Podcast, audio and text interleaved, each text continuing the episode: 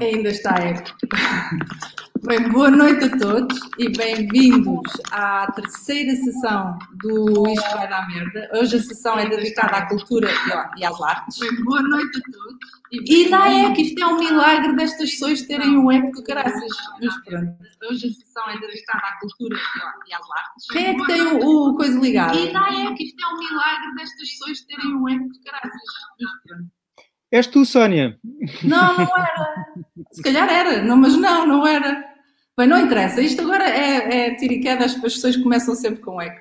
Hoje, cultura e artes, temos o Miguel Bica, que é um dos fundadores da plataforma Geradores. Temos o Fernando Ribeiro, dos Municipal. Temos a Cátia Correia, fadista. 20 anos de fado, aliás, certo? E temos o Luís de Matos, que vocês conseguem ver, mas ele não está ali. Ele está...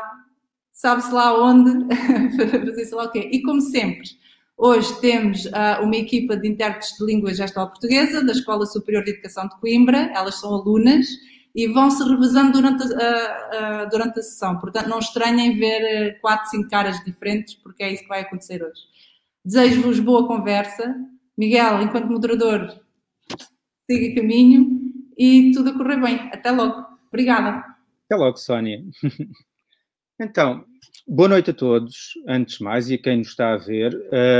Temos hoje uma conversa com o tema Cultura e Artes, dos aplausos ao silêncio, muito centrada nesta enorme mudança para quem cria e produz e programa cultura em Portugal e na verdade, no mundo.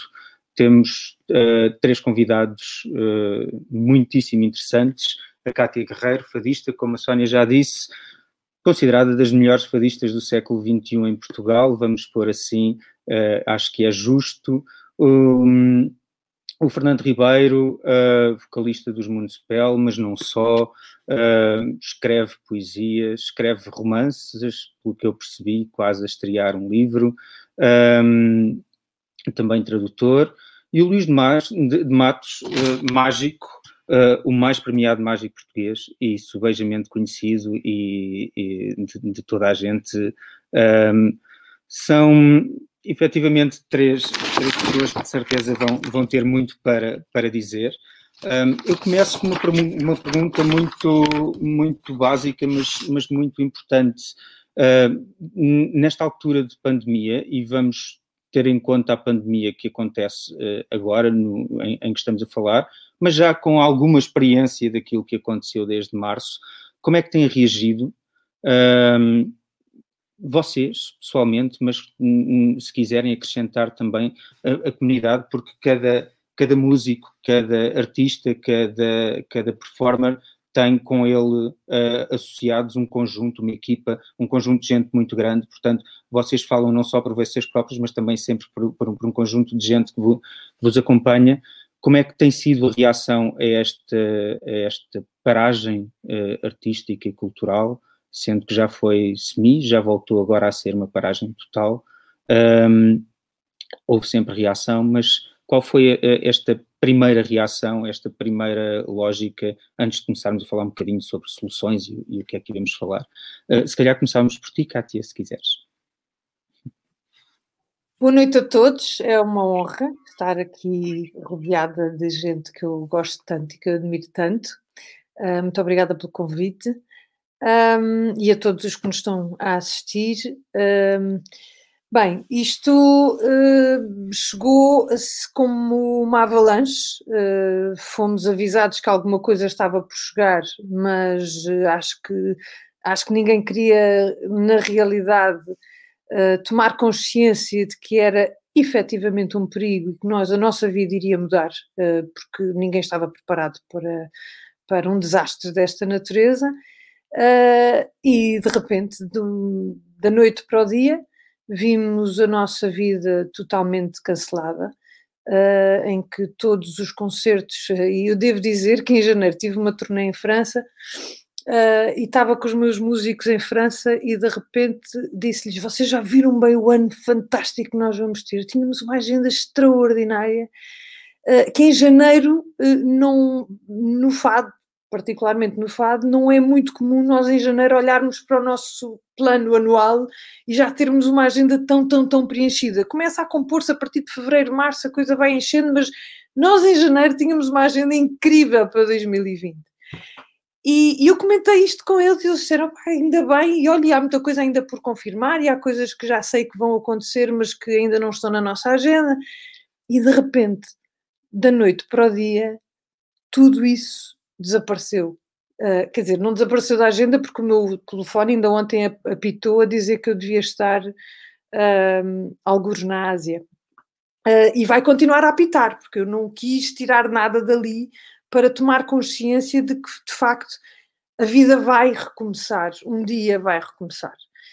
É evidente que ficámos sem chão, é evidente que, de repente, tivemos todos de ser o apoio uns dos outros, porque que não havia nada a fazer. Não podíamos inventar uma forma de subir ao palco. Não podíamos inventar uma forma de fazer aquilo que é a nossa missão, que é de, eu costumo brincar a dizer que é espalhar a beleza ou espalhar a magia, desculpa Luís, esse é o teu métier, mas a verdade é que nós, quando subimos ao palco, temos uma função que é de tocar a vida das pessoas, que é de, às vezes, muitas vezes, transformar a vida das pessoas, e nós só nos cumprimos ali. Tudo aquilo que nós fazemos fora do palco é para irmos para cima do palco. Eu não vivo um único dia sem pensar no que é que vou fazer a seguir para, quando eu voltar a subir ao palco, fazer mais e fazer melhor. E, portanto, tudo isso ficou anulado, ficou em suspenso. Muita coisa ficou efetivamente anulada, outras coisas ficaram adiadas, mas ficaram adiadas para sei lá quando. E a verdade é que nós, se já éramos uma equipa muito unida, mais unidos ficámos. Porque em permanência vamos tentando perceber quais são as dificuldades e as necessidades de cada um, porque elas vão se agravando ao longo do tempo, e por muito que a sociedade diga, pois, eles têm a mania que são as cigarras, cada um por aí a cantar e depois não sabem poupar e não sabem não sei o quê, não são organizados, não é verdade, não é verdade. A verdade é que as pessoas vivem com os seus rendimentos fixos, e nós que vivemos com rendimentos que dependem de nós subirmos ao palco e de tudo aquilo que nós fazemos, a determinada altura vimos criticados por uma coisa que não é a nossa culpa. Nós escolhemos esta vida, é verdade, mas a determinada altura todas as poupanças que nós possamos ter esgotam-se, porque se não entra, tudo aquilo que sai a determinada altura deixa de existir. E é muito duro não só vermos a nossa vida completamente sem sentido, eu vejo a minha vida um pouco sem sentido, é evidente que tenho família, graças a Deus tenho família, não vivo sozinha, tenho família, tenho marido e tenho filhos, tenho pais, tenho amigos, tenho primos, tenho avós, tenho uma avó e portanto preocupo-me e tento cuidar deles e protegê-los ao máximo, mas há uma parte de mim que parou por completo. E é verdade que houve muita gente muitos artistas, muitos performers que se escudaram, ou não escudaram, que se expuseram de uma forma diferente, que se souberam e quiseram expor de uma forma diferente, fazendo concertos online, oferecendo aquilo que têm para vender. Eu, desde o primeiro dia, que achei que devia haver um blackout cultural para que as pessoas percebessem a necessidade que tem da cultura.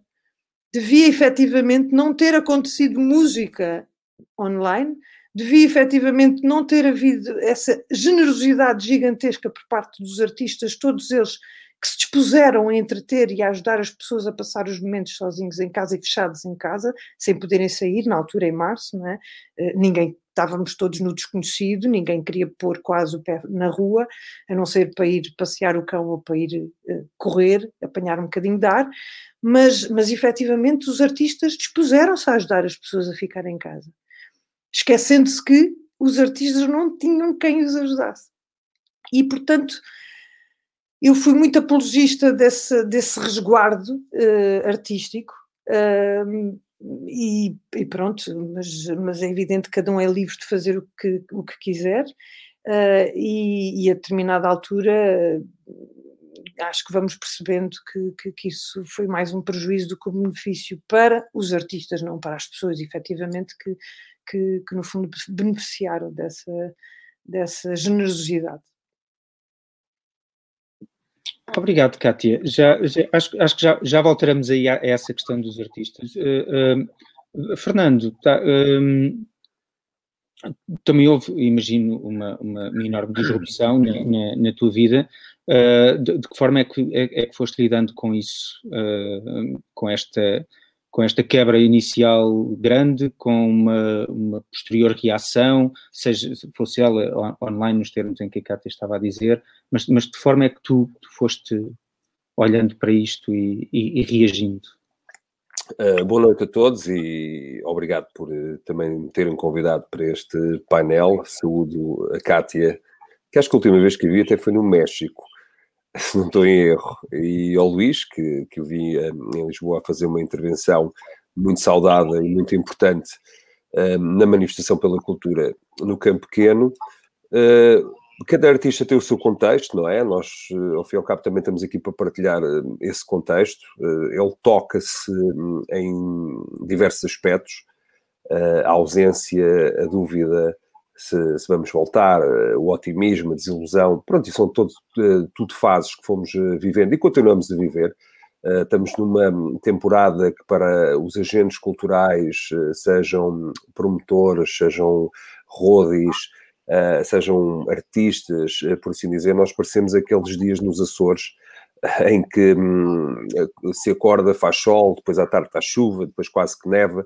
Passamos aqui por muitas situações que também nos fazem questionar um pouco o nosso papel nesta sociedade e qual o valor que nós damos e qual a diferença de valor que existe entre o que nós achamos que valemos e aquilo que o grande juiz, que é o público, por assim dizer, que nos possibilita, de alguma forma, essa ida ao palco, essa venda de discos e tudo o resto, o que se pode faturar da música. Portanto, nós estamos num ano em que tivemos muitas questões na nossa cabeça e que fomos tentando encontrar as respostas, porque há aqui duas coisas que se me afiguram. Primeiro, no caso dos Municipal, nós tivemos os últimos anos muito intensos e em dezembro eu cheguei a casa por volta do Natal de uma turnê com 53 datas.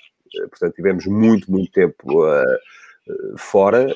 Iríamos regressar à estrada provavelmente em abril e deu-se o primeiro confinamento. Uma das coisas que eu nunca fiz, por respeito também a toda a gente que está a viver este confinamento de uma forma dura, foi romantizar esse confinamento. Ouvi até muitos artistas dizerem: aproveitei o tempo para estar com a minha família, aproveitei o tempo para meter a leitura em dia, aproveitei o tempo. Eu acho que isso é errado. Romantizar dessa maneira o confinamento. Nós, como artistas e como profissionais, sabemos que uma das nossas missões é encontrar tempo para fazer isso tudo, estar com a família, estar com os filhos, vê-los crescer, ler o livro, etc. Em segundo lugar, também tentei ver qual era o papel da música quando existe uma pandemia em que, entre aspas, outros valores se vão levantar, pelo menos no início de uma pandemia. Sei lá, as pessoas até correram a comprar papel higiênico, afinal não era preciso. Estreio-me já aqui a dizer que não ia dar tanta merda, entre aspas, na altura, para aquela corrida ao papel higiênico. Portanto, eu estive mais ou menos a observar, porque também tinha uma posição privilegiada de que tinha trabalhado muito nos últimos anos, mas não era por isso que queria que as coisas se interrompessem. Portanto, ao contrário, se calhar, dos músicos que foram generosos, como a Cátia disse, eu não fui nada generoso. Pronto, mantivemos o contacto, mantivemos no radar, que isso é que era importante. Continuámos a trabalhar nas coisas mediante o que podíamos, disco novo, outras coisas mais fora de palco. E depois, lá mais para novembro, é que fizemos um concerto de streaming, mas com bilhetes pagos, porque concordo exatamente, houve uma equipa, houve um esforço para fazer um concerto que também fosse mais apetecível visualmente, e não só nós, como toda essa equipa, principalmente essa equipa, que não tem outros rendimentos, não tem direitos conexos, não tem direitos de autor, não tem acesso a essas essas particularidades que os músicos têm. Depois, e também para concluir esta questão, eu não sou, por natureza, uma pessoa otimista, mas sou uma pessoa esperançosa. Não sendo uma pessoa religiosa, tenho essa esperança que tem muito a ver, se calhar, com uma experiência religiosa.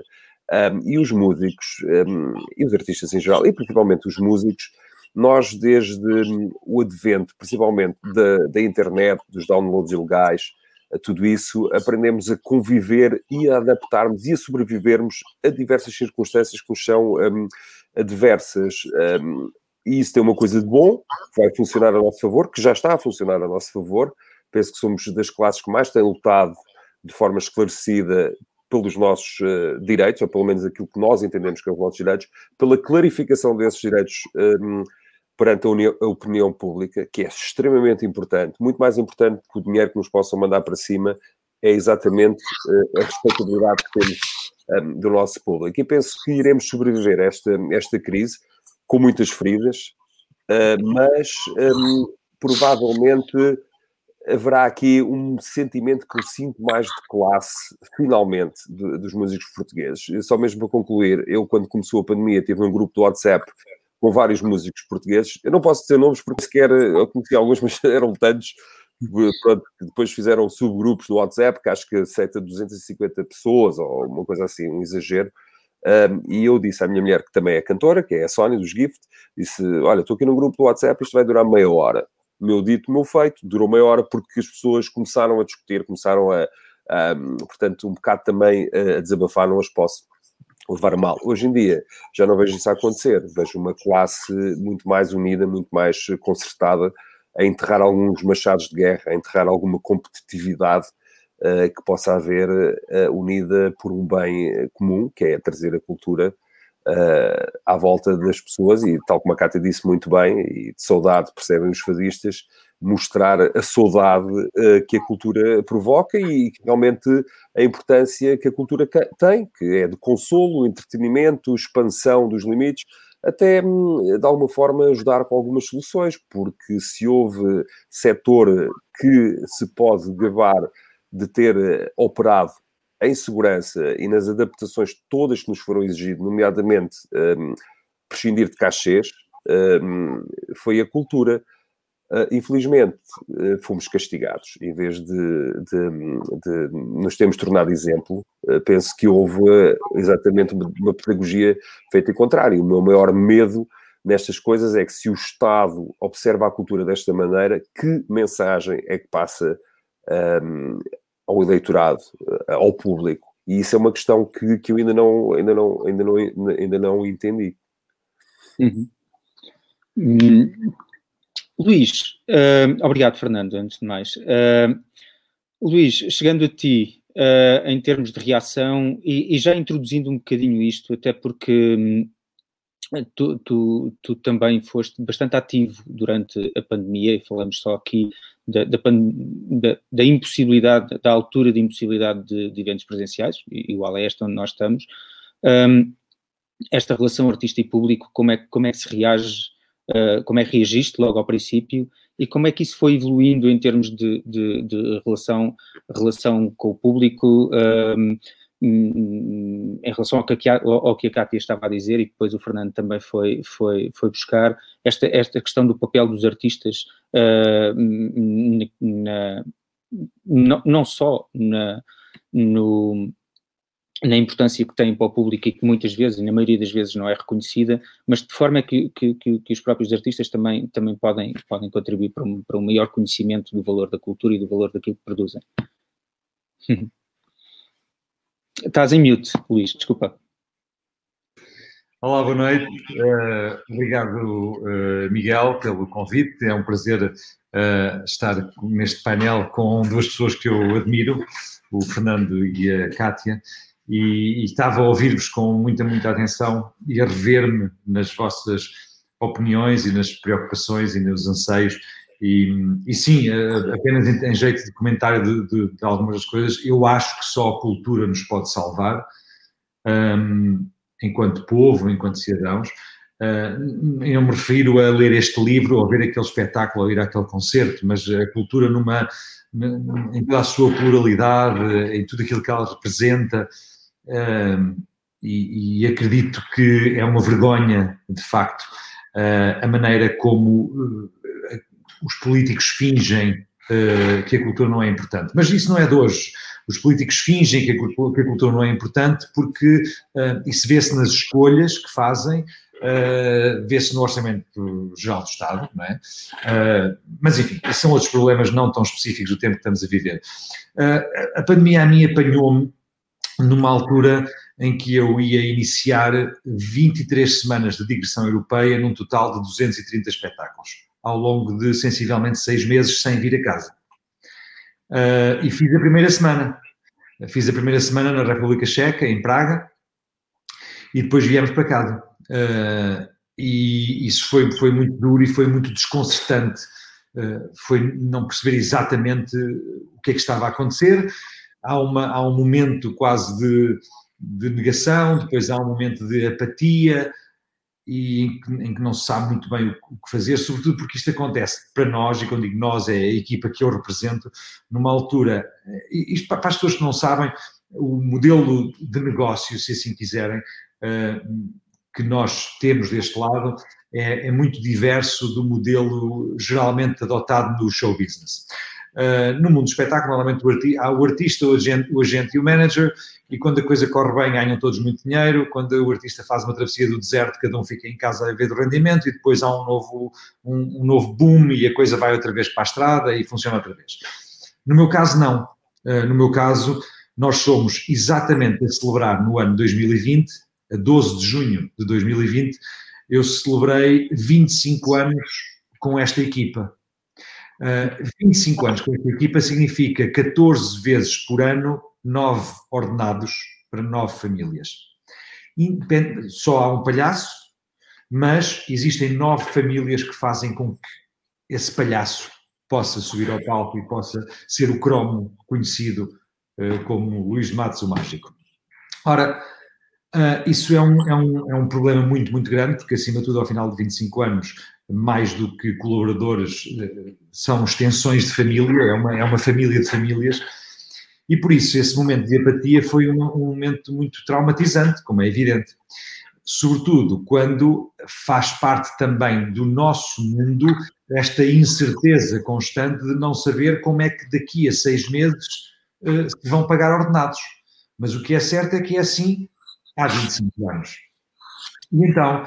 no meio dessa apatia, eu li um artigo de uma revista, da revista inglesa IQ, que eu assino, que é uma revista de international touring, e, enfim, promotores e produtores, e da associação de que eu faço parte, e o artigo era assinado pelo agente da Billie Eilish. O artigo era fraquinho, mas o título foi uma epifania. E foi esse título que me fez mudar durante a pandemia. E eu gostava de um dia poder dizer isto ao senhor. Porque o título era Sink or Swim. E quando eu li aquilo, afundar ou nadar, eu percebi que é de facto a única pergunta a que eu tenho que responder é: eu quero nadar ou eu quero afundar? E se escolher, porque ninguém escolheria no seu perfeito juízo o afundar, né? Escolhendo nadar não há sequer direito a perguntas subsequentes, ou seja, não dá para perguntar, sim, ok, nadar, mas quanto tempo e que distância? E a água é quente ou fria? Não, é nadar. Nadar a quanto? Até à saciedade, até isto passar tudo, e portanto há duas hipóteses: ou vais sucumbir em alto mar, porque há uma altura que ficas exausto e não consegues nadar mais, ou tens a sorte de encontrar energias no teu núcleo que te permitem nadar durante o tempo suficiente a que toda a tempestade passe e possamos encontrar-nos do lado lá. E quando eu decidi que íamos nadar, foi quando começaram a aparecer ideias. A primeira coisa que eu fiz foi, desde logo, fizemos uma reunião, já estávamos todos em teletrabalho, se é que teletrabalho é possível na nossa área, estávamos todos em casa, basicamente, e para o meu caso, a pandemia até surgiu numa altura surpreendente, porque eu tinha cá a trabalhar no estúdio, tinha um engenheiro de som da República Checa, um mágico inglês e um mágico espanhol. E portanto, entre as 3 visitas, eu e a minha namorada ficámos aqui confinados os 5 e foi muito interessante, porque de repente criou-se aqui um movimento criativo em que a equipa que estava em casa nos visitava, sempre mantendo as distâncias, e eu lancei um pressuposto e um desafio, que era isto quando o confinamento começou. E o meu desafio foi dizer: amanhã reunimos, mas por favor tragam todas ideias, considerando que o estado de emergência vai demorar 2 anos. Ou seja, não adianta pensar que, está bem, mas no Natal isto é melhor, e depois vem no Carnaval é que vai ser, e depois vem as férias e é ótimo, e depois há espetáculos da empresa, e depois já fazemos um torneio outra vez. Não, 2 anos. E nós, quando olhámos para os 2 anos, dissemos: como é que nós sobrevivemos durante 2 anos? E a forma como achámos que seria possível era olhar para o que somos capazes de fazer e tentar reagir. E, portanto, reagimos de várias formas. A primeira foi adaptando o Estúdio 33 a um espaço, ao conceito do cinema drive-in, mas em vez de ser cinema, ser espetáculos e concertos ao vivo. E graças a isso, houve um momento... Nós começámos a fazer concertos antes do desconfinamento, porque mesmo assim conseguimos que eles respeitassem as regras, porque as pessoas não saíam dos carros.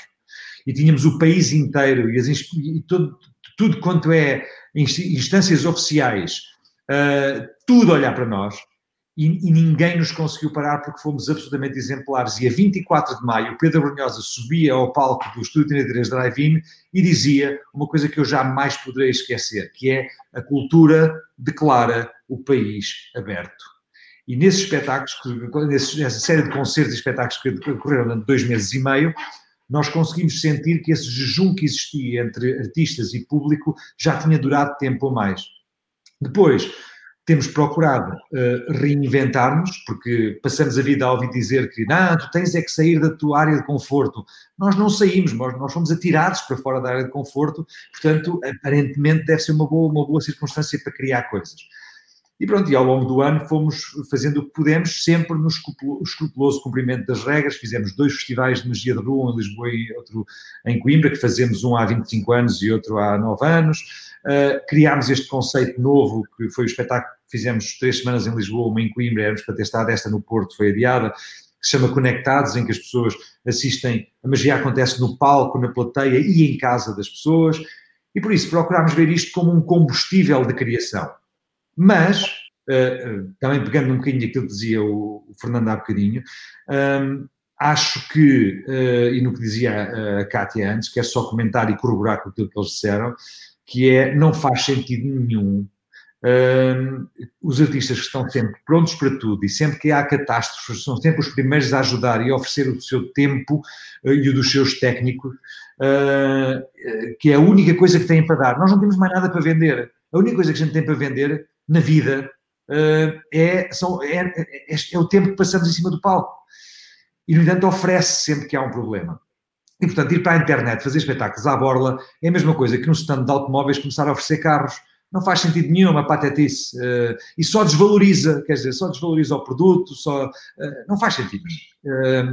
E depois, vejo com preocupação, mas falaremos disso seguramente, vou já passar a palavra. Vejo com muita preocupação que todo o esforço que andámos a fazer esteja a resultar no desastre que está a acontecer esta semana. Porque entre um confinamento a brincar, incoerente por parte do governo, irresponsável e cobarde, ao mesmo tempo que do outro lado há um desrespeito militante por parte dos cidadãos desse confinamento, andámos aqui a sofrer para nada, morreram milhares de pessoas para nada. Acho que ainda ninguém percebeu a lição, ninguém percebeu que isto é sério, e por isso acham muita graça de passear com gaiolas vazias, gaiolas com passas para a rua. Não consigo compreender. De acordo. Luís, antes de mais, obrigado. Deixem-me só dar-vos aqui um contexto até para a discussão, porque esta parte do trabalho artístico neste momento é super importante de discutir. Para além da questão da pandemia, que é super relevante, Luís, mas voltando aqui para a cultura, sendo que houve uma reação de quem podia, como podia em março, de repente, e nós temos um constrangimento gigante numa pandemia que nos obriga a pensar para este ambiente online mais do que tudo. O que eu notei durante a primeira fase e que pode vir eventualmente a trazer a alguma questão para a mesa foram duas coisas. Em primeiro lugar, no que diz respeito aos próprios artistas, independentemente da questão que eu concordo perfeitamente convosco, acho que a cultura não deve ser oferecida, nem que seja por princípio, portanto não falamos do valor, falamos do princípio de serviço, mas de repente o que a pandemia trouxe foi uma quase obrigação de olharmos para este ambiente online como um novo sítio, como a rua é um sítio, como o auditório é um sítio, como o cinema é um sítio, como a televisão é um sítio. A grande questão é, nós não sabemos habitar este sítio. Começam a haver aqui duas partes fundamentais. A primeira é a literacia forçada no que diz respeito a instrumentos online para passar uma mensagem artística e uma criação artística, e a segunda é a influência, por exemplo, do Luís e de vocês, os três, na verdade, na forma como se consegue repensar uma visão artística, seja musical, seja do que for, para um ambiente que não é uma réplica do real, não tem que ser uma réplica do real, não tem sequer que ser uma cópia do que se faz num ambiente normal, mas pode ser aqui qualquer coisa. E eu gostava de saber um bocadinho a vossa opinião sobre isso. Eu lanço um bocadinho aqui a quem quiser responder, mas não acham que este ambiente pode servir por ele próprio? Pode surgir aqui... Deixem-me só dar-vos um último contexto para isto que eu estou a dizer. O Gerador, a associação que eu represento, faz um estudo anual chamado Barómetro Gerador, um estudo estatístico com uma empresa que se associa a nós, onde nós perguntamos a um universo representativo da população portuguesa um conjunto de perguntas sobre a percepção que eles têm sobre a cultura e o conhecimento que eles têm sobre a produção artística e cultural. Tivemos a sorte ou o azar de estar a preparar o estudo em fevereiro, março do ano passado, deste ano, o que quer dizer que ainda conseguimos alterar alguma coisa para perceber melhor a pandemia e conseguimos, para além do estudo, fazer depois 2 reforços. O estudo saiu em maio, depois houve um reforço um bocadinho mais à frente e um reforço agora em outubro. E uma coisa interessante foi, nós perguntámos às pessoas em março se estavam a consumir menos cultura com a pandemia, e só 24% das pessoas é que disseram que consumiam menos cultura com a pandemia. Antevendo que a ideia delas de consumo cultural era praticamente igual com ou sem confinamento. Em outubro, não. Em outubro já 40% responderam que estavam a consumir menos cultura. Isto pode trazer ou um melhor entendimento daquilo que é, porque quando as coisas nos fazem falta é que nós pensamos nelas, ou efetivamente alguma coisa mudou aqui. O que é que vocês acham em relação a isso? Alguém quer puxar? Aqui a Cátia está a dizer, não concordo nada com ela. Não é não concordar. Falta a parte do resto da resposta dessas pessoas que responderam. E quando em março do ano passado responderam que apenas 24% das pessoas é que estavam a consumir menos cultura, vamos cá ver. Se estavam a consumir a cultura que lhes estava a ser oferecida permanentemente, porque não tinham rigorosamente mais nada para fazer, porque as pessoas ainda nem sequer sabiam bem como é que era isto do teletrabalho e, portanto, passaram muito tempo parados e, portanto, nos telemóveis, nos computadores, nos seus iPads, nos não sei quê, aparecia permanentemente alguém a oferecer cultura. Não é? E, portanto, não era difícil pararem, nem que fosse por 3 segundos, porque se passassem a seguir, fizessem um scroll, estava lá mais alguém a oferecer cultura. Portanto, eles não consumiram. Consumir cultura é comprar cultura, é comprar um bilhete para um espetáculo, é comprar um livro, é pagar um filme, é assistir a um espetáculo de magia, é tanta coisa, não é? Quer dizer, mas é consumir, é comprar. Se a gente lhes perguntasse, consumiram menos batata? Não, consumi a mesma, compraram a mesma quantidade de batata. Agora, consumir cultura não é ver aquilo que lhes ofereceram, que lhes puseram à frente dos olhos. Isso não é consumir cultura, desculpem. Até porque não a consumiam do princípio ao fim. Consumiam bocadinhos daqui, mais bocadinhos dali.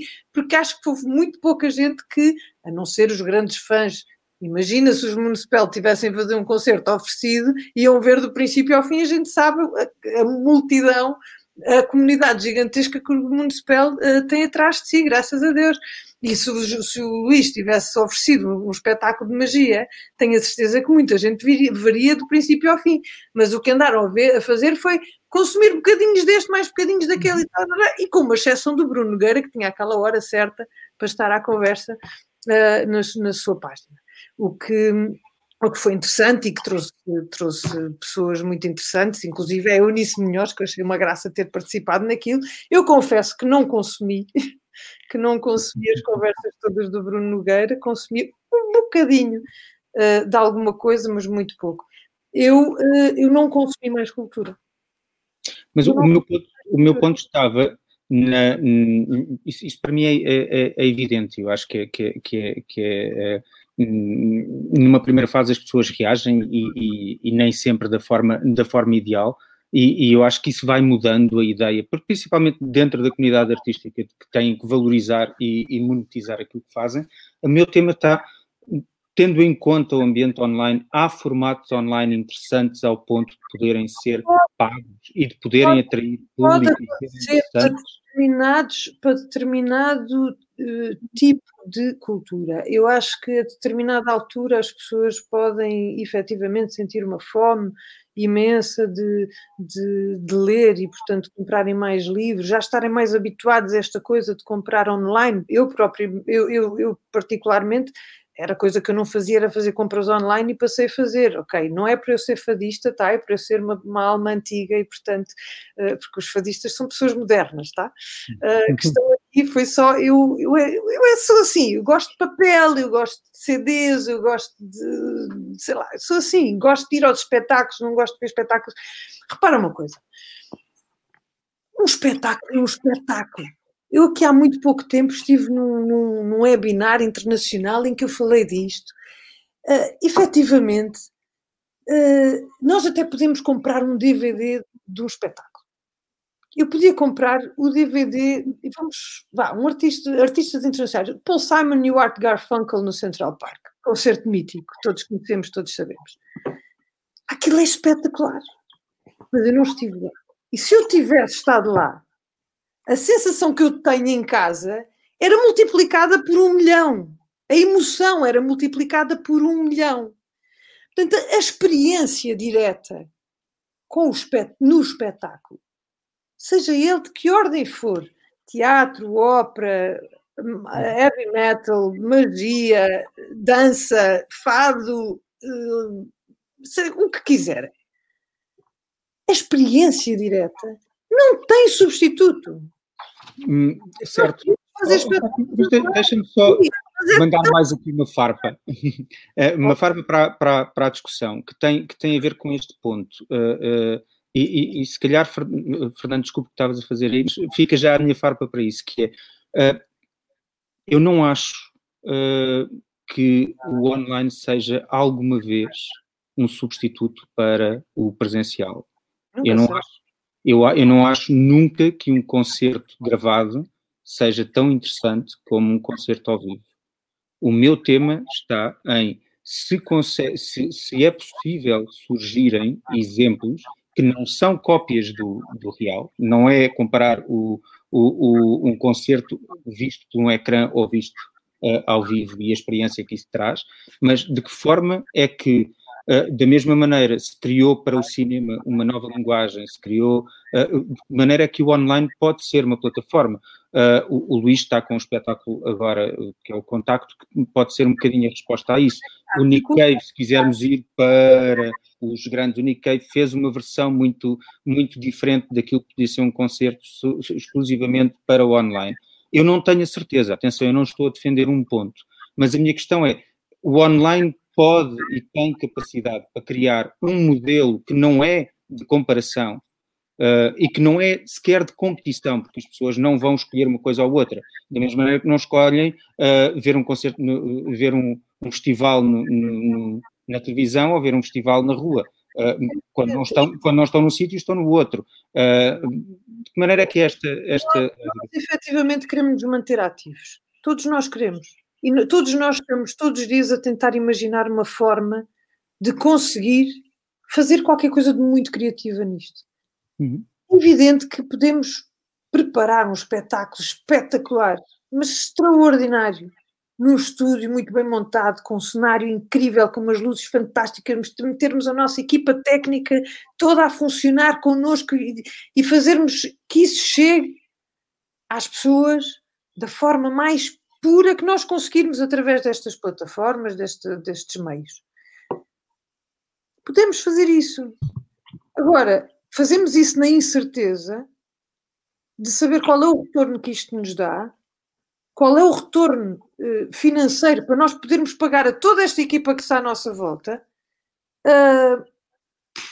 e se isso não se torna uma arma contra nós, de alguma forma. Uhum. Eu acho que as pessoas vão ver, vão consultar, todos nós vamos aos YouTubes buscar, ver os artistas de quem gostamos, ou conhecer qualquer coisa de novo, ou sei lá, ver qualquer coisa mais antiga nossa, sei lá. Nós sabemos que há conteúdos a todos os níveis na internet e que estão a ser naturalmente todos melhorados, todos nós estamos a aprender cada vez mais em uma velocidade incrível e imagino que para o ano que vem, daqui a 2 anos, vamos ter aí então um boom tecnológico incrível, mas estamos todos a aprender e a evoluir, mas não há nada que consiga... substituir isto, não vai deixar de haver. Não estamos todos outra vez a ouvir Vinícius? Claro que sim, claro que sim. Estamos a falar. Desculpa, Cátia. Fernando, eu me interrompi-te há bocado, desculpa. Não, eu estava aqui só mute, também para não interrompermos, porque não se deve interromper. Agora, eu acho que, de alguma forma, penso que há aqui uma divisão de águas que não tem propriamente, forçosamente, a ver com o estado em que chegou a atividade artística, mas tem a ver com o facto de que nós, cada vez mais, temos um pensamento muito atomizado. Ou seja, nós, no mundo em que se pretende a conectividade, nós vivemos numa espécie de fragmentação de opiniões. Nós fizemos eu passo a explicar com exemplos concretos, nós fizemos um concerto por streaming e tentámos desenhar um concerto que por acaso teve ali uma particularidade, que fosse desenhado exatamente para a comunidade dos fãs Municipal, que nós conhecemos muito bem. Eu acho que isso é importantíssimo num artista moderno, por assim dizer.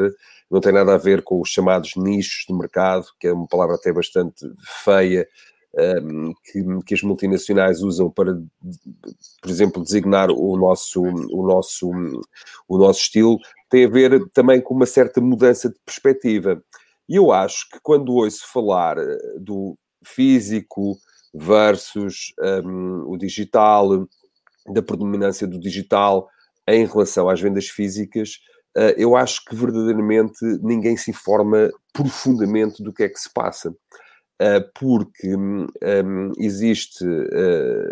existem vários indicativos que provavelmente na Europa ou nos grandes mercados o formato físico já não é aquilo que era, é verdade, portanto, nós não conseguimos vencer essa batalha, mas conseguimos transformá-la. Por exemplo, o ressurgimento do vinil foi uma dessas técnicas de guerrilha, quase editorial, que resultou em pleno, sendo hoje em dia o formato musical mais vendido, e não só, isso também leva as pessoas a comprarem aparelhos giradiscos, leva qualquer dia, quem sabe, os senhores onde nós mandávamos arranjar a aparelhagem também vão voltar. Portanto, há aqui todo um círculo virtuoso, que de vez em quando escapa um pouco, porque as pessoas falam muito de uma maneira muito fragmentada.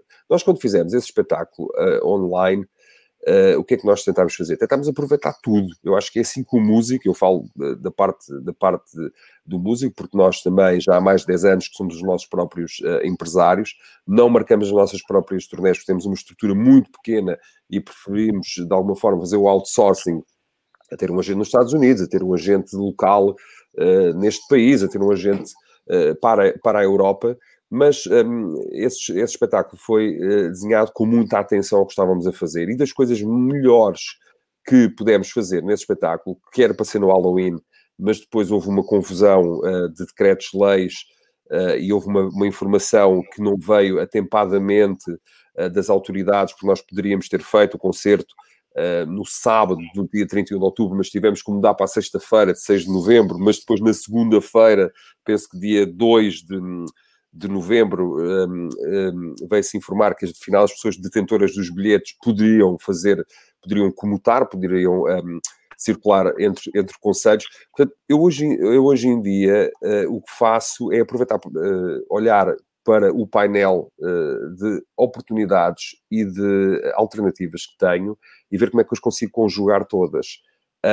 E, por isso, uma das apostas dos Municipal na época da pandemia, foi sem dúvida a cena online, não só com o espetáculo de streaming, que acabámos por fazer live, deixando mais 72 horas por causa das diferenças horárias que o público queria ver, por exemplo, na Austrália, no Japão, no próprio continente americano. Fizemos, e isso dá para contabilizar, fizemos um acordo com uma companhia, como é óbvio, com uma agência, com uma bilheteira, por assim dizer, mas fomos nós que produzimos tudo a nível de contratação técnica. Portanto, fizemos ali uma espécie de negócio misto, por assim dizer, invocando várias sensibilidades e várias competências, e no fim, no dia de Natal, por acaso, que também há Natal, as pessoas até dizem Feliz Natal e Happy New Year, que é assim uma coisa um bocadinho, pronto, fofinha e saloia de se dizer, mas é o que os metaleiros dizem. E no dia de Natal, na véspera de Natal, nós colocámos esse concerto editado e gravado profissionalmente, porque também tivemos lá uma equipa a editá-lo e a gravá-lo profissionalmente, colocámos gratuitamente no nosso canal YouTube, que nos permitiu crescer numa plataforma que, por acaso, não é das plataformas que nós apostamos mais. Mas, por outro lado, também fizemos a reedição de pelo menos 3 discos em vinil do nosso repertório, que estavam esgotados, que não estavam a ser fabricados, e que nós comprámos as licenças e, através da nossa própria editora, colocámos nos mercados. Portanto, nós vamos, enquanto conseguirmos, não de forma alguma meter, passa a expressão, os ovos todos no mesmo cesto. Nós vamos ter vários cestos, vamos colocando os ovos lá, de vários tamanhos, com vários feitios, porque acho que é assim, pela minha experiência com os Municipal, que se consegue ter alguma subsistência no músico. Outra coisa que fizemos foi aproveitar as plataformas que realmente têm uma política de distribuição melhor, porque quando nós falamos no online e falamos num sítio, para já, nós, hoje em dia, temos acesso a todas as ferramentas do online. Eu sei perfeitamente quem é que ouve os Municipal no Spotify, sei perfeitamente quase à pessoa, quase que consigo estar na casa dessa pessoa quando ela está a fazer o stream. Portanto, nós temos essa informação. E, de vez em quando, um espetáculo online, ou uma oferta cultural online, ou um próprio teaser... Nós fomos ver as estatísticas, por exemplo, do Facebook. Num espetáculo que dura 1 hora, a pessoa esteve lá a ver 2 ou 3 minutos, por exemplo. Isso é uma coisa de estatística, nós conseguimos ver isso. Há uma dispersão que não é favorável e que não tem nada a ver com um espetáculo físico. Quando uma pessoa se vai embora de um espetáculo físico, tem uma atitude, pronto, pode estar mal disposta, alguma coisa, mas, ou seja, tem ali uma envolvência e é uma espécie de atitude, e as pessoas depois dizem, olha, então este levantou-se, não está a gostar, ou seja, tem outro contexto. Por assim dizer. Depois, a vizinhança online, ou o sítio online, nem sempre a vizinhança é boa, porque no online, lá está, nós não chegamos às pessoas certas, que eu acho que é o segredo do sucesso de alguns artistas, é chegar às pessoas certas. Os Municipal chegam às pessoas certas, não chegam às massas, chegam às pessoas certas. Por outro lado, há, sem dúvida, e eu tenho lutado pessoalmente, em conversa até com executivos, por exemplo, do Spotify, uma luta, uma discussão que eu espero, pronto, que é acesa, mas construtiva, porque tem que haver, principalmente nesta altura, uma redefinição completa dessas plataformas, porque essas plataformas, tal como os supermercados, fizeram muito mais dinheiro nesta altura, em que as pessoas estão confinadas. Portanto, houve um acréscimo de streams, houve um acréscimo de monetização no YouTube, e aí sim nós temos um problema, os criadores de conteúdos, aí sim nós temos um problema, e temos, mais uma vez, a substituir os contratos blindados das editoras, os contratos ainda mais blindados e mais obscuros das plataformas. Por isso, para bandas como nós, e provavelmente também para a Cátia e para quase todos os artistas, nós temos que operar em diversas frentes, porque senão não vamos lá. Eu não conheço nenhum artista que aposto só no digital, porque, por exemplo, as percentagens do YouTube são na ordem dos 70%. Uma editora tem percentagens grandes, mas a editora investe na banda. O YouTube nunca me deu, absolutamente, que eu saiba, dinheiro nenhum, nem nunca fez um investimento monetário ou promocional na nossa música. São sempre essas coisas que nós temos que pagar. E com esse modelo de negócio, olha, também eu, não é? Porque hoje em dia temos que ver que a cultura e a apreciação do sucesso está destinada àqueles que criam a forma, mas a forma é vazia sem o conteúdo. Nós somos um bocadinho o vinho que se põe no copo, a água que se põe no copo. É isso que é arte. Hoje em dia, tu tens que criar conteúdos, e eu crio conteúdos todos os dias, não é? Já estou farto de criar conteúdos, e depois tenho que fazer a gestão desses conteúdos, e tenho que ser muito inteligente a fazer essa gestão, porque há um problema grave de redistribuição justa dos direitos. Há outra plataforma que dá para fazer uma coisa, que é o Patreon, e nós fizemos um fã-clube por subscrição. Essas pessoas veem tudo primeiro, têm notícias, têm acompanhamento, têm workshops com a banda, têm uma série de coisas, mas também, mesmo assim, não deixámos de aliciar esses fãs, para o nosso clube de fãs, com merchandise e com material físico. Recebem um crachá, a dizer Municipal, especial, só eles têm aquele crachá. Recebem um varsity jacket, que é aqueles casacos das universidades. Portanto, a minha experiência é que nós temos que estar... Nós até para o Halloween, que era um espetáculo com pessoas e virtual, fizemos merchandise que esgotou. Uhum. Se as pessoas não estavam lá, nós mandávamos o merchandise pelo correio. Eu acho que isso é extremamente importante, também mudarmos a perspectiva de que estas coisas não são adversas. Estas coisas podem-se e devem-se conjugar, uhum. Perdão. Exatamente. Acho que a questão das plataformas e depois a posterior questão dos direitos de autor e dos direitos conexos, e de quem os representa e quem consegue fazer pressão nessas plataformas, acho que nos vai acompanhar durante anos. Houve aqui uma questão fundamental, que foi não pôr todos os ovos no mesmo cesto. Criou-se aqui um cesto, outro cesto. Luís, tu tens agora um espetáculo que também pode responder um bocadinho a esta minha questão, que é, independentemente disto, isto tem a ver muito com os músicos, com estas plataformas onde se ganham tostões por cada música, e o público não faz ideia se por ouvir mais uma música ou menos uma música, o que é que está a dar, mas de repente começam-se gradualmente e muito timidamente a encontrar plataformas onde a monetização pode ser controlada totalmente pelo artista, no sentido em que pode haver um bilhete e o espaço, o auditório virtual, o acesso a esse auditório é pago. Começa isso a surgir, certo, Luís? Queres pegar aí? Sim. Uma das coisas que eu acho que todos concordamos é que há muito que o digital tinha entrado nas nossas vidas, ou seja... Sim, é verdade que... olha, está aqui o Pedro Inseto com um comentário muito simpático. Obrigado, Pedro. Mas o digital tinha entrado nas nossas vidas há muito tempo. Eu vou recordar aqui uma coisa que pode ser um bocadinho arrogante, mas quem não acreditar pode procurar na internet. em 2010, ou seja, há mais de uma década, que eu e a minha equipa inventámos o primeiro Congresso Mundial de Magia, que era exclusivamente online. A partir da ancião do Estúdio 33, os 33 maiores mágicos do mundo reuniram-se durante 3 fins de semana seguidos para, num regime em streaming, para 74 países do mundo, em 720p, que já é alta definição, há 11 anos, durante 3 dias e 3 anos consecutivos. O maior acontecimento da magia mundial aconteceu exclusivamente em streaming. Estavam aqui no estúdio, porque cá passaram todos os nomes que as pessoas conhecem e todos os que as pessoas não conhecem, mas que têm relevo no nosso universo. E, portanto, há muito. Ou seja, há 11 anos nós fizemos 3 anos seguidos, 2010, 11 e 12, uma coisa chamada, quem quiser procurar, Essential Magic Conference. A Essential Magic Conference não era nada mais do que isso. Era os mágicos do mundo inteiro juntos e a acontecer em direto a partir de ancião do Portugal Profundo.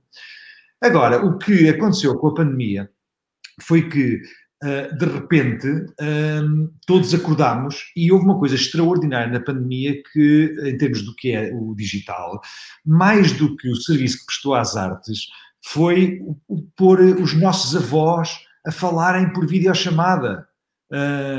E isto foi extraordinário. Nós não podemos olhar só para as coisas más. Há coisas em que nós só nos vamos perceber daqui a algum tempo. Portanto, se isto aconteceu para os nossos avós, que nunca tiveram smartphone e que, com os quais agora falamos por videochamada, obviamente que em tudo o resto a transformação é inacreditável. Eu vou dar 2 exemplos que fazem jus àquilo que eu acho. Eu acho que os artistas, os agentes culturais, nós não podemos ver um novo veículo como business as usual. Agora também dá para pôr vídeos no Facebook, ponham os mesmos vídeos que tinham no YouTube. Agora dá para pôr... Não. As plataformas, os momentos, os meios, os caminhos, têm especificidades que podem tornar o conteúdo especial. Eu nunca estive no maior festival de música eletrónica da história da humanidade, chamado Tomorrowland. Mas este ano estive, sem sair de casa, porque comprei um bilhete virtual e fiquei completamente agrafado à parede, com uma criatividade inacreditável, onde eu percebia que sim, a avaliar por aquilo que eu estou a viver no Tomorrowland em minha casa, eu imagino o que seria o que foi até hoje o Tomorrowland visto ao vivo, mas não foi business as usual. Houve quem pensasse em adaptar para a especificidade na tentativa de continuar a surpreender. E agora vou dar um exemplo que me toca em casa. O caso do Conectados foi a nossa forma de responder à regra de vamos reduzir as plateias para 50%. E eu, que gosto de reagir, digo, aí é para 50%, então eu vou arranjar a maneira de as aumentar para 200%. E esta foi a motivação. E depois foi ver como é que a gente fazia isto. E a forma como fizemos foi, as pessoas que compravam bilhete para assistir, ainda vão poder comprar, dia 5 e 6 de março no Coliseu do Porto, espero que em muitas outras cidades, mas as pessoas que compraram bilhete para assistir aos Conectados, tanto nas 3 semanas que estivemos no Tivoli do BVA, como na semana que estivemos no Convento de São Francisco, em Coimbra, recebiam acessos gratuitos para oferecer aos seus amigos, aos seus familiares, estejam cá, estivessem no estrangeiro, para que pudessem participar a partir de suas casas. Ora, isto descrito assim, imediatamente levava a crer o quê? Que o espetáculo no teatro é fixe e que as pessoas em casa iam assistir durante um bocadito e depois iam desligar porque iam fazer scroll para o Facebook e iam almoçar. E foi isto que nós não quiséssemos que acontecesse. Nós sabíamos que este era o problema da dispersão que falava há bocadinho o Fernando. E o que é que aconteceu? Nós criámos uma infraestrutura de 12 salas Zoom em simultâneo, onde podemos receber 100 famílias em cada uma. E onde a qualidade de som e de imagem em direto, com participação e interatividade, fez com que, e isto foi pessoas que eu recebi, cujos relatos recebi até hoje, houve pessoas que assistiram ao espetáculo em casa e depois no teatro, e que assistiram no teatro e depois mais tarde em casa, E, como nós temos muito contacto com as pessoas que vão assistir e encorajamos a que nos mandem e-mails com críticas, com fotografias, com sugestões, de facto, public is our boss. Perguntámos qual tinha sido a melhor experiência e ninguém, eu não encontrei uma única pessoa que pudesse dizer qual é que foi a melhor, se foi ver no teatro, se foi ver em casa. Também não houve dispersão, porque os 900 que começavam a assistir online no princípio, passado 2 horas estavam lá, porque eu ia-me lá despedir deles a seguir. E a cada uma das 12 salas Zoom, despedir-me de todos eles, estavam lá todos. A magia acontecia em casa deles, porque recebiam um e-mail antes para todos os objetos que tinham que juntar em casa e o que é que tinham que construir para que... E havia momentos em que o que estava a acontecer no teatro, em que as pessoas punham de pé para fazer uma certa coisa, era exatamente igual ao que estava a acontecer em casa. Mas lá está. Não é business as usual. Não é simplesmente dizer, ponho aqui uma webcam e isto agora é streaming, que é muito bom e muito atrativo. Não, não é bom, nem é atrativo e é parolo. Tem que se pensar em cada meio com uma linguagem própria de cada meio. E o mesmo tipo de entrega que nós colocamos em palco é o mesmo tipo de entrega que temos que colocar num livro, numa sessão de autógrafos, num espetáculo online ou no que quer que seja que venha a ser inventado mais tarde. Tem que ser exatamente o mesmo tipo de entrega. E só uma nota, já respondi, só uma nota que quero aproveitar este momento, Miguel, para dar os parabéns pelo vosso trabalho, pelo trabalho de Gerador, que é um trabalho extraordinário, que eu imprimo sempre, sim, porque eu sou como a Cátia e gosto do papel, imprimo sempre 6 cópias, porque é um objeto de estudo do Grupo de Trabalho Coimbra, Capital Europeia da Cultura 2027, que eu tenho a honra de coordenar, e é um companion que nós temos nas nossas reflexões, é precisamente o vosso trabalho. Portanto, parabéns e obrigado. Olha, muito obrigado. Deixem-me só desafiar-vos, já vamos aqui com 1 hora. Tendo em conta que é evidente que esta pandemia nos transforma a todos, a nós, público, a nós, artistas, a nós, pessoas em geral, mas vai acabar. O que é que vai mudar? O que é que vocês acham que na vossa área vai mudar? Não só do ponto de vista do público, como do ponto de vista do artista. Portanto, acabada a pandemia, todos vacinados, todos tranquilos, não interessa quando, o que é que necessariamente muda para melhor e para pior? Qual é a vossa percepção? O que é que vocês acham em termos de pensar um bocadinho no futuro? Não sei, Cátia, já estás aí há muito tempo. Queres começar ou não sabes ainda? Queres pensar um bocadinho? Eu sei lá, eu estou a gostar imenso de ouvir o Fernando e o Luís a falar, portanto, eu estou sempre a aprender sobre coisas, porque eles sabem muito mais do que eu, portanto, eu estou aqui a beber. Eu tenho a sensação que assim que isto melhore, que se ganhe um pouco mais de liberdade e normalidade, eu tenho a sensação que... há de haver naturalmente um período em que haverá restrições às lotações das salas, aos movimentos, restrições de movimentos ainda, não é? Não será uma coisa imediata, não vai acontecer assim um milagre, vamos todos para a rua, está tudo bem. Não vai ser assim. O que vai acontecer naturalmente é que gradualmente nós vamos recuperando a normalidade. Tenho essa fé, tenho essa esperança de que nós vamos voltar a ter a vida que tínhamos antes disto tudo acontecer. E quando isso acontecer, eu acho que nós, e gostava de assistir a isso porque eu acho que deve ser uma experiência extraordinária nas nossas vidas, francamente. Eu acho que nós estamos a viver um período único na história e, portanto, apesar de muito prejudicados, também somos uns privilegiados por sermos testemunhas vivas de tudo o que está a acontecer. E o que eu acho que vai acontecer, e eu vou gostar muito de testemunhar, assim tenho a sorte de passar pelos pingos da chuva deste vídeo, é um período idêntico a um período pós-guerra, em que as pessoas vão se sentir eufóricas e vão querer consumir verdadeiramente cultura. Vão querer viver em plenitude.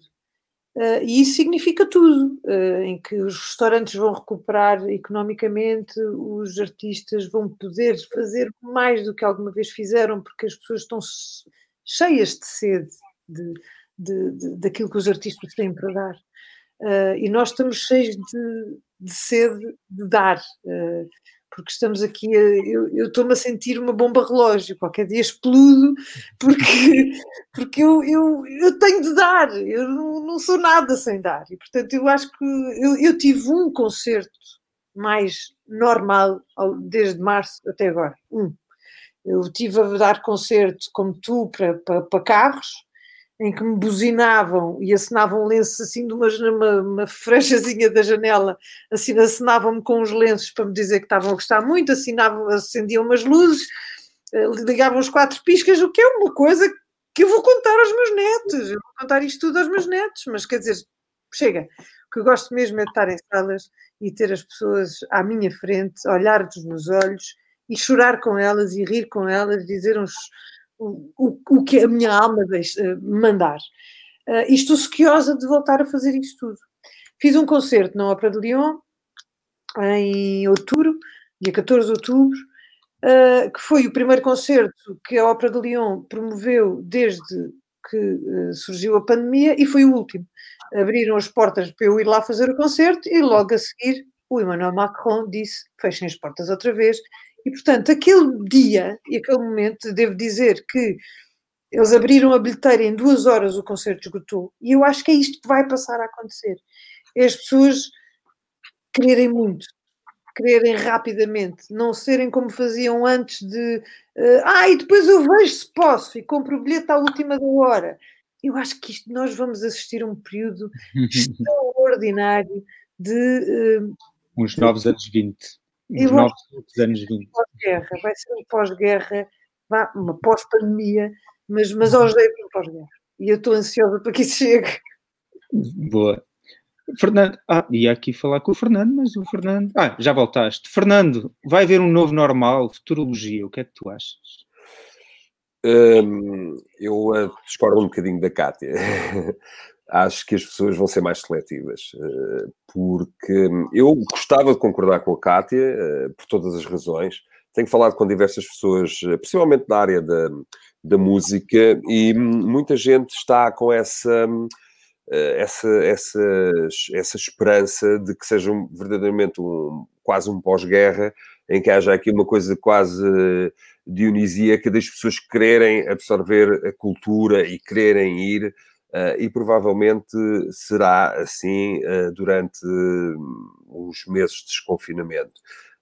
O que eu acho que vai mudar, isto não se prende só com a atividade cultural, acho que, apesar de eu não gostar de romantizar o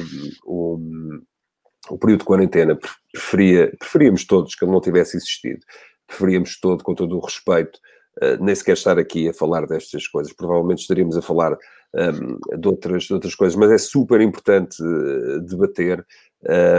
Eu gosto muito da Cátia, que já disse isto, já conheço o trabalho dela, e cruzámos no México numa ocasião muito engraçada, em que os Municipal foram tocar à Feira do Livro de Guadalajara, e nós, como não temos grandes contactos, estatais, pronto, passamos assim um bocado às margens. Tem a ver um bocado também com a nossa postura, mas andava toda a gente da Secretaria de Estado da Cultura atrás de mim, dos Municipal, porque o que é isto? O que é que vocês fizeram aos mexicanos? Não vos deixam dormir, há pessoas no hotel, há pessoas em todo lado, e assim, não, nós já vimos ao México desde 98, é um povo, como a Cátia sabe, esses sim vão ter esse comportamento. Um dos nossos concertos que foi cancelado é dos concertos que praticamente diariamente recebo e-mails e mensagens a dizer, mas vocês vêm à cidade de Lyon, nós não sabemos, ainda por cima o México, apesar de ter dado um grande avanço, ainda é um país que se tem que encontrar, teve uma história muito...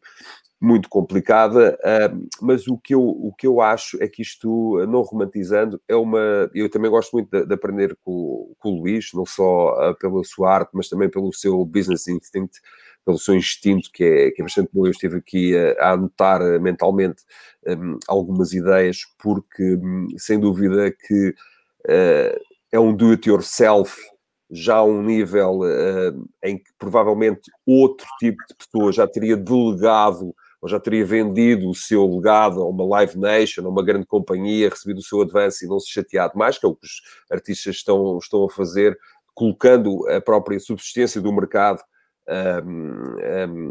numa versão quase de capitalismo à solta, em que depois, para as bandas do meio da estrada, como se costuma dizer, que somos nós, que compõe o grande caudal das bandas e, por isso, também o grande caudal do negócio da música, ficam um bocadinho prejudicadas.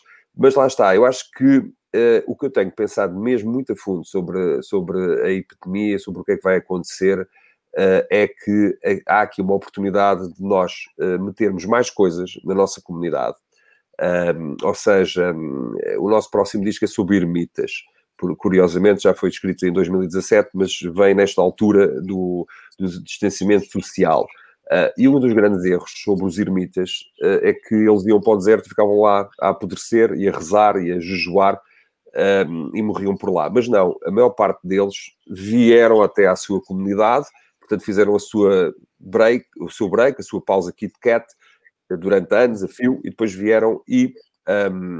melhoraram a sua comunidade. Portanto, uma das coisas que nós temos que fazer, enquanto pessoas, artistas ou agentes culturais, ou pessoas que tiveram a sorte e também o engenho de viverem de e para a música, no nosso caso, é que eu particularmente também não sou um fã do digital, também não sou um fã de estar no Facebook, eu faço book clubs, portanto, clubes do livro, teasers, making-of do making-of, depois faço uma playlist no Spotify.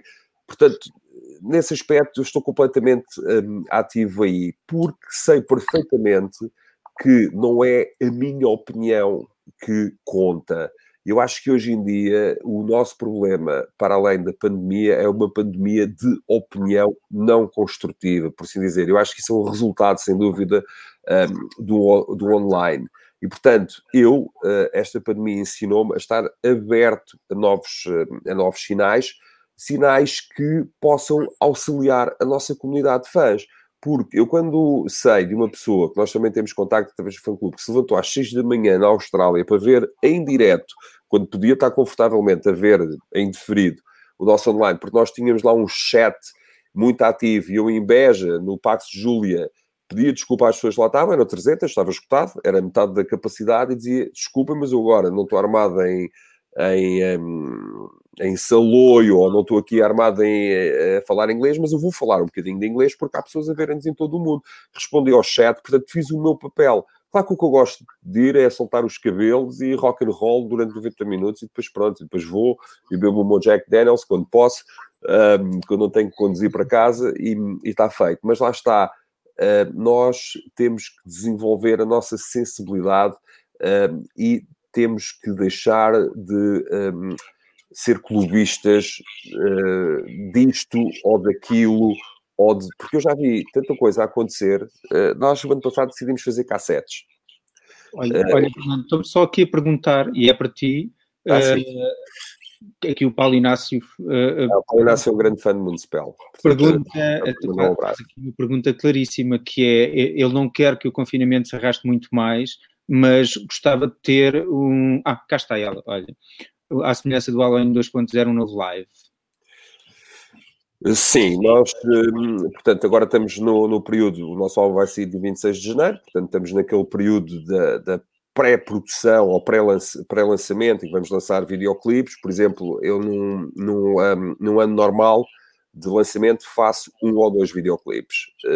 Para este lançamento vamos fazer 4, porque exatamente estamos desprovidos da parte ao vivo. Eu, quando faço um lançamento em Portugal, faço normalmente com um disco-bilhete, ou seja, as pessoas compram o bilhete, porque o IVA é mais barato, e a gente oferece o disco.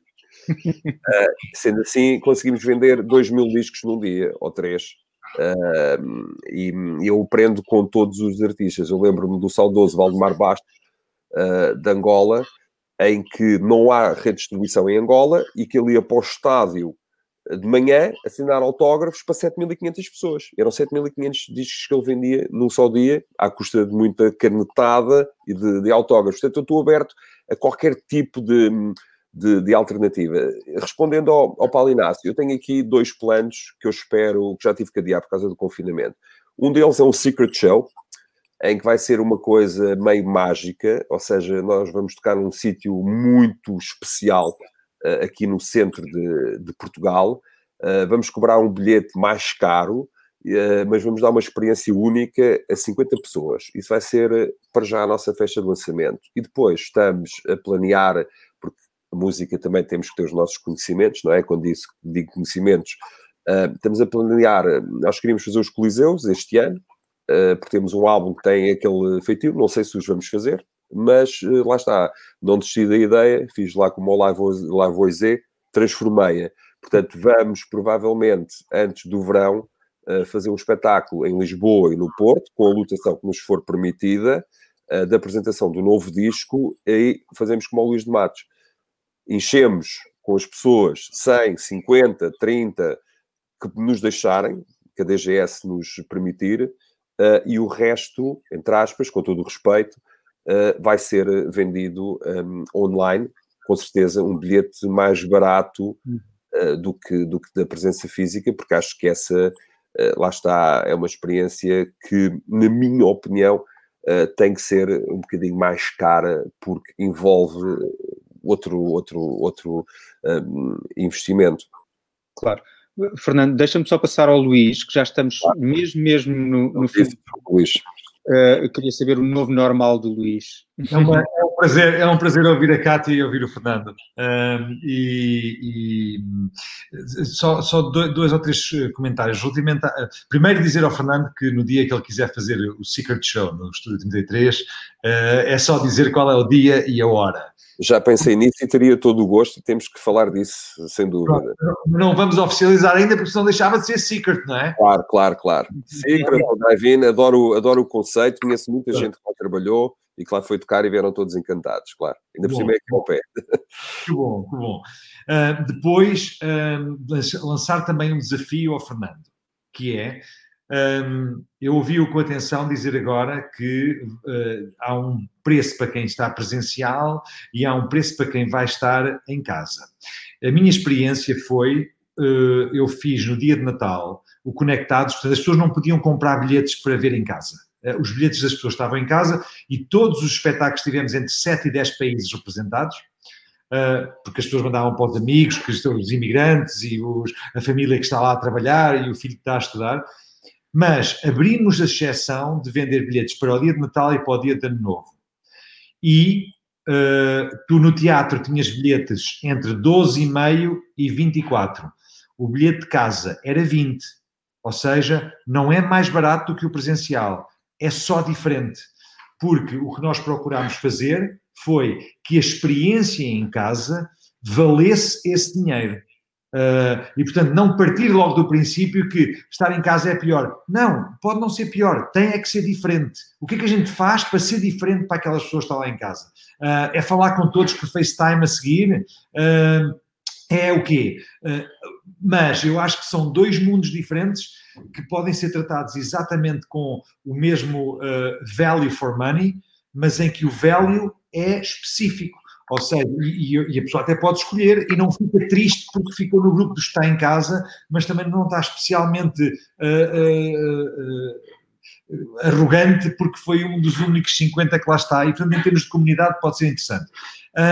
Relativamente ao futuro. O futuro, eu acho que os que sobreviverem a tudo isto vão ter um mundo melhor. E era bom que fôssemos o maior número possível. Esse grupo dos que sobreviverem. Eu acho que vamos ter um mundo melhor, vamos ser mais limpos, vamos ter mais cuidado, vamos respeitar mais o ambiente, vamos perceber formas alternativas de estar presente em vidas de pessoas que habitualmente não visitávamos, com quem não falávamos com tanta frequência, percebemos que afinal podemos estar... Eu acho que vai ser melhor. Não é porque eu tenho esperança, porque eu não acredito na esperança. A esperança, para mim, é uma coisa que é uma ilusão. A esperança é uma coisa que não contribui rigorosamente para a solução de nenhum problema. Ou seja, não é por eu ter esperança que o problema se resolve.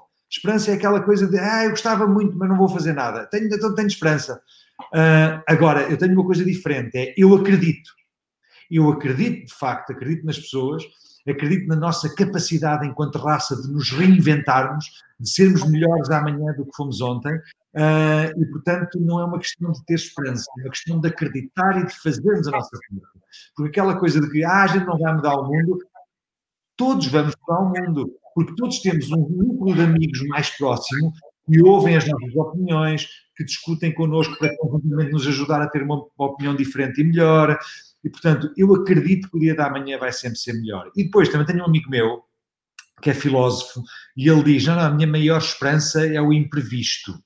E depois eu tentei perceber o que é que ele dizia com aquilo. Não, eu tenho imensa esperança no imprevisto. Porque normalmente, quando está tudo bem, há sempre um imprevisto mau. Mas se está tudo mal agora, vamos acreditar que se calhar vai haver um imprevisto bom também. E eu acho que, apesar de tudo, não podemos, apesar da situação, também só se brinca com coisas sérias. Não se pode perder este sentido de humor ou esta forma de, apesar de tudo, nos recordarmos da fragilidade da nossa existência. Porque, acima de tudo, eu acho que há uma coisa muito boa na pandemia e não é romantizar, como diria o Fernando. Peço licença só para dizer isto, que é, nós, até à pandemia, vivíamos numa espiral de ganância pela autodeterminação, a liberdade do indivíduo, porque sou eu contra o mundo, porque eu tenho direito ao meu metro. E depois percebemos na pandemia de que sozinhos não somos nada. E, portanto, a pandemia vem-nos recordar que o que de facto nos torna especiais e que nos faz desfrutar em pleno da vida é precisamente essa partilha, é precisamente essa comunhão, mesmo na discórdia, mesmo quando não estamos de acordo com alguma coisa, mas sozinhos, sozinhos é que não. Portanto, sim, essas coisas todas e tal, mas calma, vamos pensar em comunidade, que é aquilo que somos convidados a pensar nesta altura, é isso que somos convidados a pensar, que podemos contagiar, que podemos fazer mal, que podemos contribuir para que os números sejam piores ainda e, portanto, vamos todos perceber que isto é sério e ter mais cuidado. Luís, muito obrigado. Já estamos muito para lá do tempo, mas a conversa foi ótima. Deixa-me só acrescentar outra coisa que veio da pandemia, também não romantizando, mas que foi uma mudança muito grande, que foi existirem conversas com artistas e atores e criadores, porque a forma em que a vossa ligação e aquilo que vocês têm para dizer, para além daquilo que vocês transmitem no palco, é fundamental nesta lógica, porque as pessoas precisam de nos ouvir, também para que elas próprias percebam e valorizem aquilo que é o vosso trabalho e dar voz e opinião, como vocês vieram aqui trazer, é uma coisa que se calhar não aconteceria de outra forma, é uma coisa que se acontecesse, com toda a certeza que não acontecia para toda a gente, de uma forma muito mais até democrática, em termos de um país que é muito centralizado no litoral e que aqui quem quiser pode ver e pode estar a ver. Portanto, agradeço-vos imenso estarem aqui. Obrigado, Cátia. Miguel, desculpa, tive aqui um bloqueio qualquer, estive ausente e, portanto, peço desculpa a minha ausência. Eu só queria deixar aqui uma pequena nota.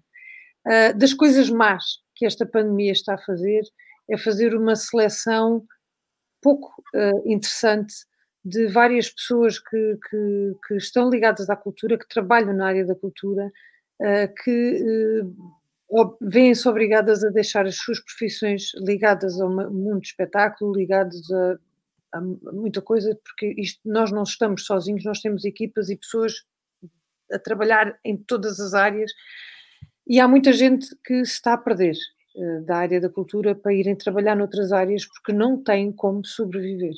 Não há apoios, não chega rigorosamente nada aos profissionais nas diversas áreas da cultura, sejam elas técnicas, sejam elas artísticas.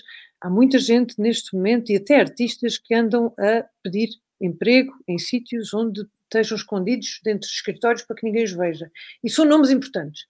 E, portanto, é importante que a sociedade tenha noção de que a cultura oferecida não é devida a ninguém, que se calhar não pode ser o meio cultural só a lutar por si próprio, a sociedade tem a obrigação de nos apoiar e de nos ajudar, e todos aqueles que nós ajudamos ao longo de todos estes anos que nós subimos ao palco, gratuitamente, como disse o Luís, oferecendo aquilo que temos para vender, deviam olhar para nós e dizer, nós estamos aqui para vocês, porque vocês também nos deram a mão. Portanto, isto é uma reivindicação de alguém que está um bocadinho zangada por ver pares a sofrer, a terem famílias inteiras que vivem desta área, produtores e técnicos que são casados uns com os outros, que têm os filhos e que também estavam em colégios e coisas porque tinha de ser assim, e que neste momento não têm como pagar contas, não têm como pagar um prato de comida para chegar à mesa. E, portanto, peço desculpa terminar desta maneira, eu também não romantizo de todo esta pandemia, foi uma grande chatice, é um grande problema que nós temos, apesar de testemunharmos, e espero que os meus netos não tenham de voltar a assistir a uma coisa destas, e os meus filhos muito pouco, mas a verdade é que não podemos nós também sozinhos fazer esta luta, porque nós temos muito pouca voz, ao contrário daquilo que as pessoas imaginam. Temos mesmo muito pouca voz. E muito pouca representação também, portanto, é importante isso tudo. Muito obrigado a todos, mais uma vez. Foi um prazer enorme estar convosco e a quem nos está a ver e quem aguentou até esta hora, muito obrigado também. Obrigado e boa noite. Obrigado. Boa noite.